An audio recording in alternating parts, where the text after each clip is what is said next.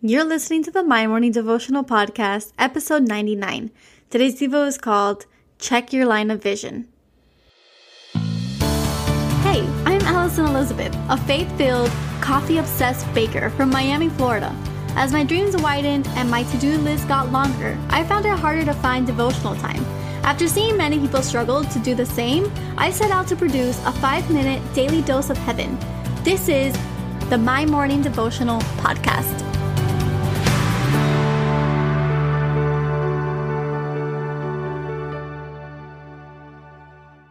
Good morning, everybody. Happy Thursday. Welcome back to the My Morning Devotional Podcast.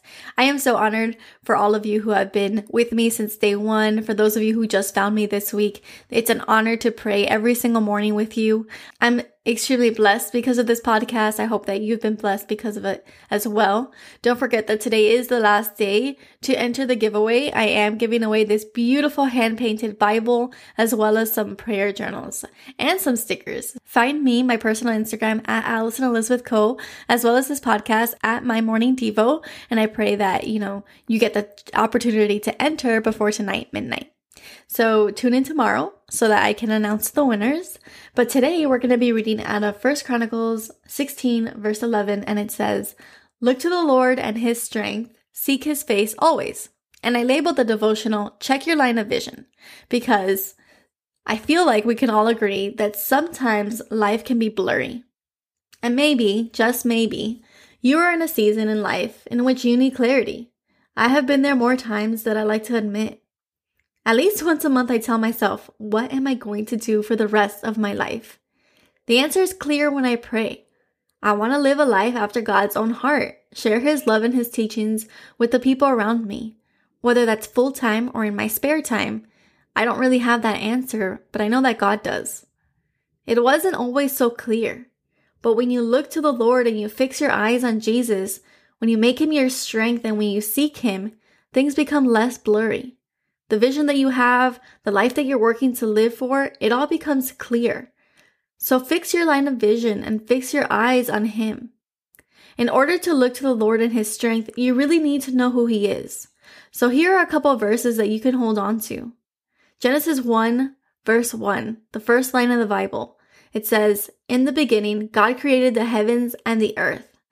He is the creator of the universe. He threw the stars into orbit. He created all of the galaxies, and he created you. John 3:16 For God so loved the world that he gave his one and only son, that whoever believes in him shall not perish but have eternal life. God loves you. He sacrificed his son for you. There is no other kind of love. 1 John 1 5. This is the message that we have heard from him and declare to you God is light there is no darkness in him at all. You see, he is good.